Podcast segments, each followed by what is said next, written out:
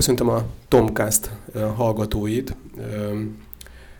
Mai vendégemnek a bemutatásával már előzetesen, amikor beszélgettünk, kicsit nehezen indult, hogy most pénzügyi tanácsadó, vagy biztosítási alkusz, vagy micsoda.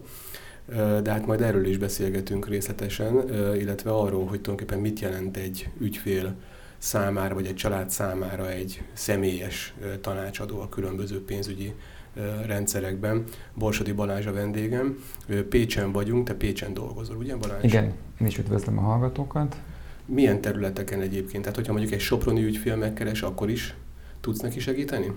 Hát mai modern világban alapvetően ez már abszolút kivitelezhető, mert a legtöbb rendszer online elérhető, és azt mondom, hogy a biztosításokból, de pont amiről uh, itt most szó fog esni, úgy mondom a bizalomról, nem nagyon fog működni az, hogy Sopron, Pécs távolság, így a kezdetben, ha már egy kialakult bizalom, bizalmi kapcsolat megvan, onnantól kezdve természetesen már működik, úgy mondom, hogy a távolság abszolút nem probléma, de legtöbb esetben kell először egy személyes találkozó, kell egy olyan kontakt ajánlás, ahol megvan a bizalom, és utána lehet már a hétköznapi dolgokat teljesen mindegy, hogy tényleg személyesen vagy interneten, e-mailen keresztül intézni. Volt már olyan, hogy ö, igény volt esetleg egy videokonferencia hívásra, vagy hogy így mondjuk ilyen Skype-on, vagy bármilyen más eszközön beszélgessünk? Igen, igen, igen, igen. Hát most nem azt mondom, hogy túl sűrűn, de volt többször azt mondom, inkább akik külföldön dolgoznak akár Németország, de van olyan ügyfelem, aki Norvégiában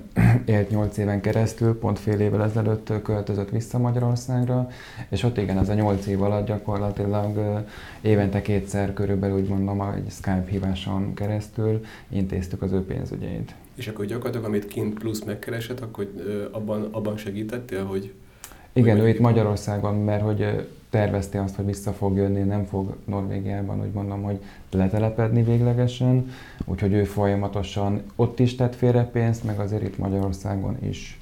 Uh-huh. No, mesélj magadról egy, egy kicsikét. A definícióra akkor majd még kitérünk utána. Mit dolgoztál eddig, hogy jutottál el jelenlegi állapotodig?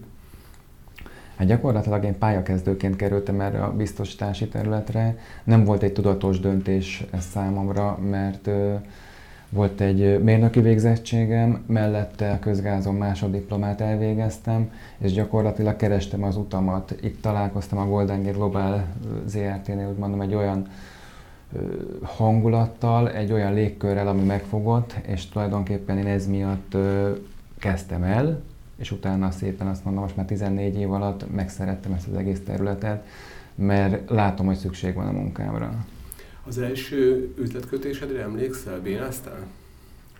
Igen, ez mondjuk itt annó, itt ki volt találva, hogy mondom, hogy szűk családi körből indult, vagy nem is azt mondom, én úgy indultam el, hogy gyakorlatilag az ismertségkörömbe kijelöltem talán három vagy négy embert, akinek adtam a véleményére, és először velük beszélgettem a cég szolgáltatásáról, és úgy gondoltam, hogy ennek a három-négy embernek szüksége lesz erre a szolgáltatásra, akkor valószínűleg a többieknek is, hogy tehát itt tesztelted is őket valójában? Nyilván nem én találtam ki, hanem nagyon sok ilyen üzleti modell így indult el.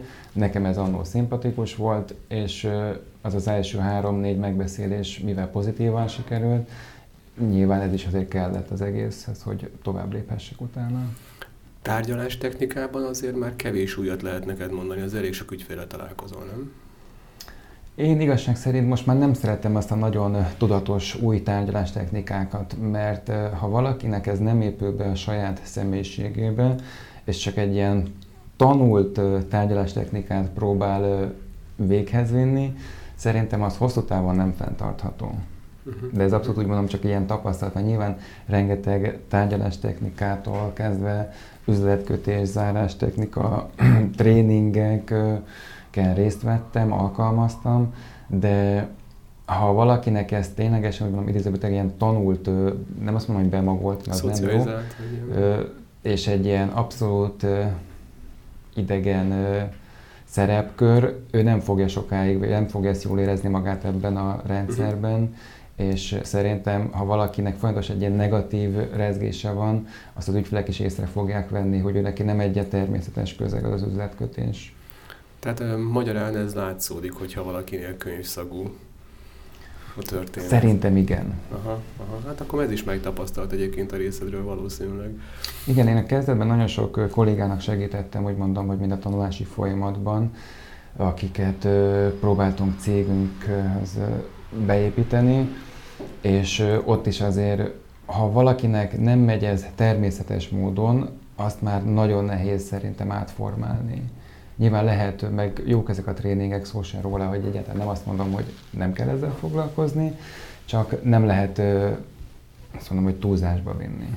Én annak idején a segítő szakmákban hát, folytattam tanulmányokat, és már ott is akkor az volt, hogy a segítő szakmákban már gyakorlatilag a, a személyes, született, szocializációs folyamatok útján felvértezett preferenciák működnek, tehát nagyon nehéz mondjuk egy jó segítővé átformálni valakit, aki, aki mondjuk nem úgy nőtt fel, hogy, hogy mondjuk ezt látta maga körül. Uh-huh. Ez akkor valószínűleg a üzletkötésnél is így lehet a biztosítás vagy a pénzügyi tanácsadói piacon.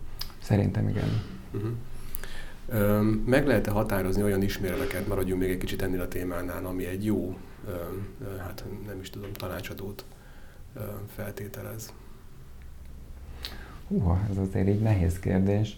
Alapvetően a tanácsadóknál én azt mondom, hogy egy felsőbb vagy följebbi szinten az, hogy maga a cégtől nagyon sok függ, hogy a cég mit szeretne igazából közvetíteni, mi a cég filozófiája. Most egy nagyon-nagyon leegyszerűsítve, azért a piacon, akkor azt mondom inkább 5-10 évvel ezelőtt ez jellemző volt, hogy a felső vezetés kitalált egy termékirányt, egy vonalat, amiből azt mondom, hogy gyorsan sok pénzt ki lehetett fizetni az üzletkötőknek, és ez általában azért negatív lett a vége, hogy mondom, itt azért 5-10 év távlatában most már ki lehet jelenteni, hogyha valaki gyorsan szeretett volna meggazdagodni, mert erre azért volt példa, azért most már nem működnek ezek, hanem inkább azt mondom, hogy az a típusú, azt mondom, inkább az biztosítások, de általán azt mondom, a megtakarítási vonalasig az lehet, hogy a kiszámíthatóság sokkal fontosabb az üzletkötésben. Én, én nekem ilyenek jutottak még eszembe, hogy, a, hogy az empátia mondjuk ilyen szempontból az, az mondja élettapasztalatok is, hiszen hogy, hogyha mondjuk egy családnak vagy egy családfőnek a pénzügyi körülményeit kell felmérni, azért mondjuk ott elképzelhető, hogy mondjuk rendes emberek kell kérdezni bizonyos élethelyzetekben, nem? Igen. Hát empátia is nagyon sokszor, de ezt azt mondom, hogy itt a, megint csak a bizalom lesz a kulcs szó, hogyha az adott család, családfő úgy mondom, hogy ő megbízik a másik félben, akkor ezek spontán jönnek, úgy mondom, és nem feltétlenül kell egy ilyen harapófogó effektusra, hogy úgy kell kihúzni mindent az ügyfelekből. Ez közös érdek, úgy mondom, mert a tanácsadó csak akkor fog tudni, úgy mondom, hogy reális képet kapni, és úgy tanácsot adni utána, hogyha átlátja azért a adott pillanatban, mert nyilván itt azért folyamatosan változik a szituáció, úgy mondom, mert nagyon sok esetben sajnos akár azt mondom, hogy változik az élethelyzete az ügyfélnek, de adott pillanatról azért egy reális képet kell kapni. Tényleg erről eszembe jutott, erről beszélgessünk már egy kicsit, hogy a, a amikor ugye vannak változó élethelyzetek, vannak hullámvölgyek, szerintem ez teljesen normális, akár egy családi, akár egy egyéni pénzügyi vagy élethelyzetben. Szerintem az lenne a leginkább a legjobb, ne további ezt a bankok is rendszeresen mondják, hogy ha bármi gondolnak, akkor nyugodtan keressék őket. De valahogy a magyar ember inkább ilyenkor szorong otthon, és a pénzügyei kapcsán mondjuk nem biztos, hogy én is ez a tapasztalat, hogy 10-ből 8 nem keresnék meg mondjuk a pénzügyi tanácsadókat, hogy te figyelj, most ilyen helyzetbe kerültem, mit csináljak?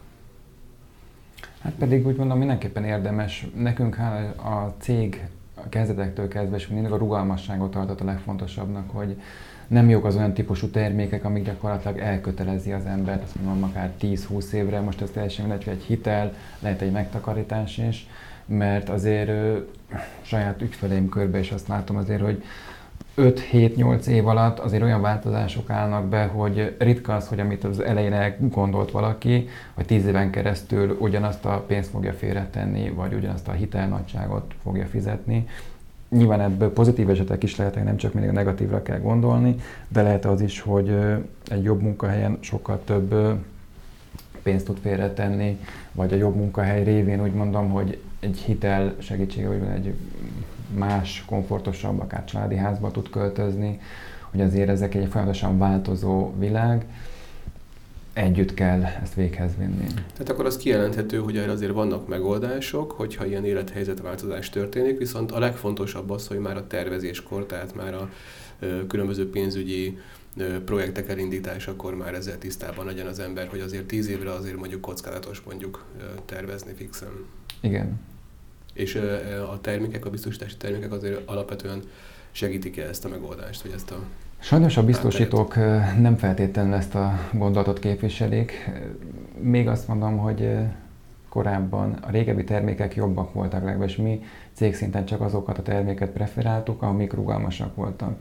Sajnos itt most egy 2017-ben az MNB egy ajánlást hozott be most a megtakarítási termékekről, mondom, hogy úgynevezett etikus életbiztosítási modell, amit most, ha így szakmailag mondhatok ilyet, hogy nem tartok jónak, mert túlságosan kötött, úgy mondom.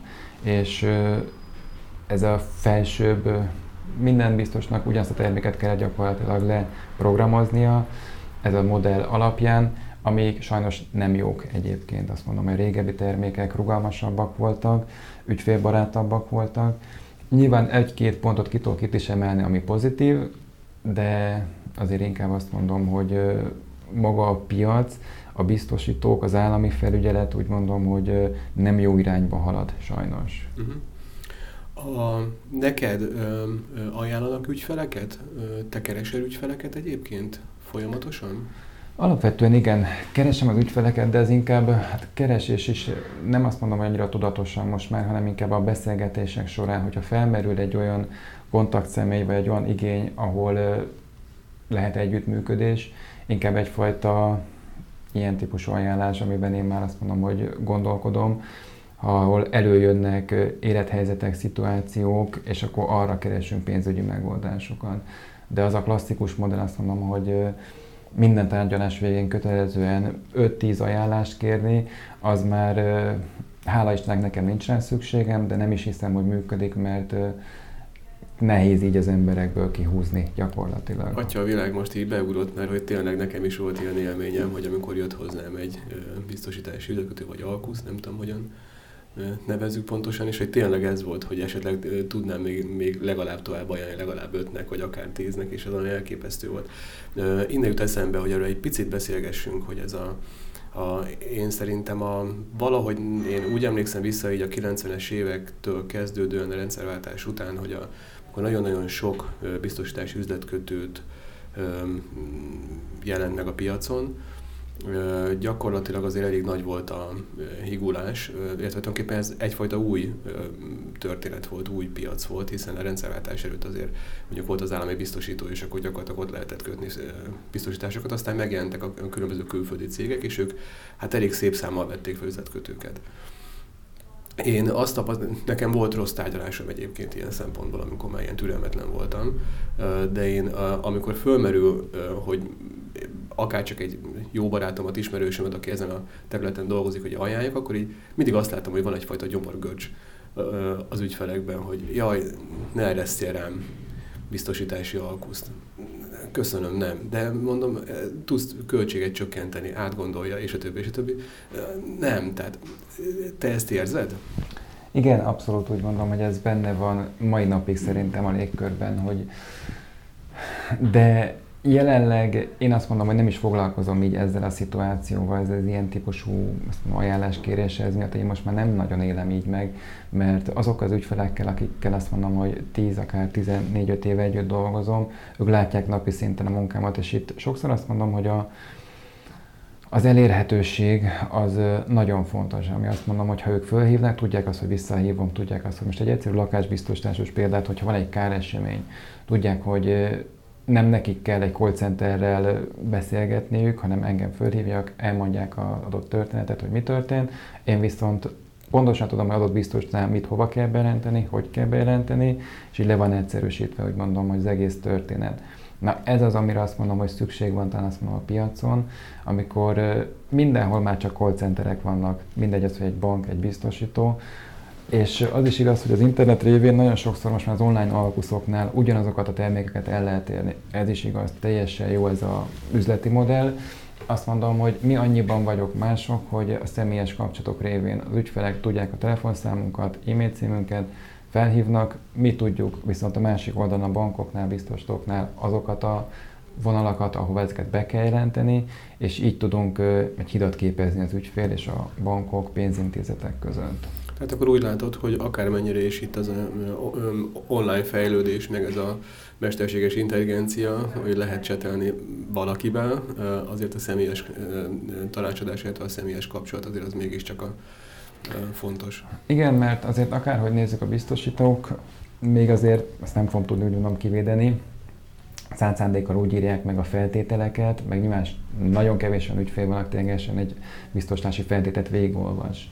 De azokban úgy vannak megfogalmazva sokszor, hogy nem is érthető, hogy most egy kárberentésnél mit, hogy kell bejelenteni, úgy mondom. És ezt tényleg nem is várható el egy átlag embertől, akinek van egy 8 órás napi munkája, hogy ő most a biztosítási feltételeket bújja, olvassa.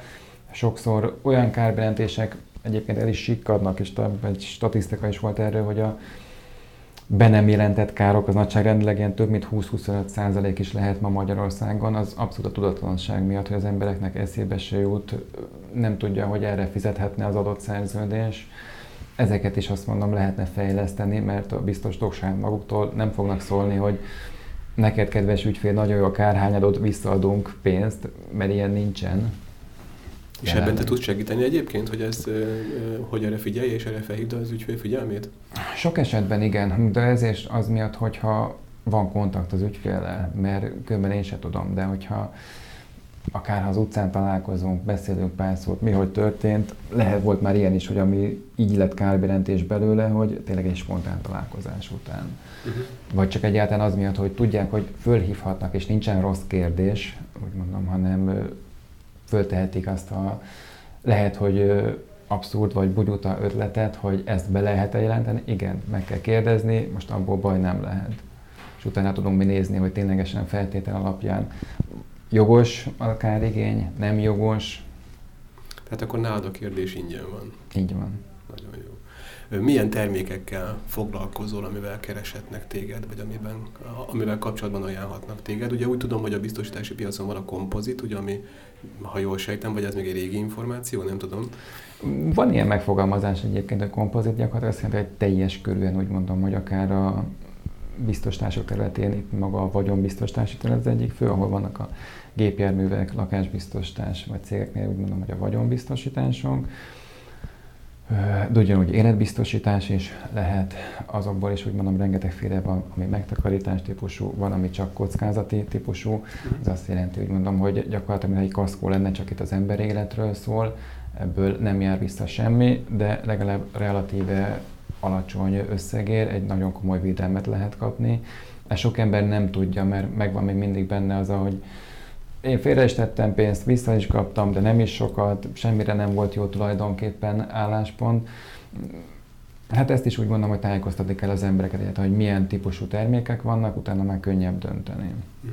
Tehát akkor ezekkel kapcsolatban akkor gyakorlatilag lakás, vagyon biztosítás, felelősségbiztosítás? Igen. Az is? Igen. Tehát mondjuk egy fogorvos is például mondjuk fordulhat hozzád ilyen felelősségbiztosítással? Igen.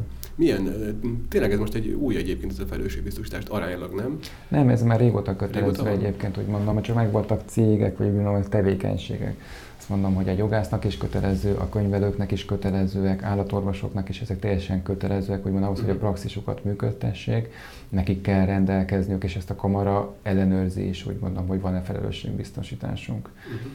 Úgyhogy ezek a típusúak, inkább azt mondom, hogy ami talán újabb, azt mondom, hogy a törvényi változások miatt, hogy most már vannak külön ilyen adatvédelmi irányelvek kezelésére vonatkozó felelősségbiztosítás, úgy mondom, Aha. hogy de alapvetően ezek már régóta működő termékek. Tehát ezt tulajdonképpen akár mondjuk egy webáruházat üzemeltető vállalkozó is azt mondhatja, hogy bár ő igyekszik a adatkezelést úgy, ahogyan elő van írva, mert tényleg elképesztően bonyolult, azt tudom, hogy nagyjából sikerült vele mélyednem, nagyjából az, az gyakorlatilag bármilyen bírságot, ami felmerülhet, akkor gyakorlatilag ebből a felelősségbiztosításból meg tudja finanszírozni?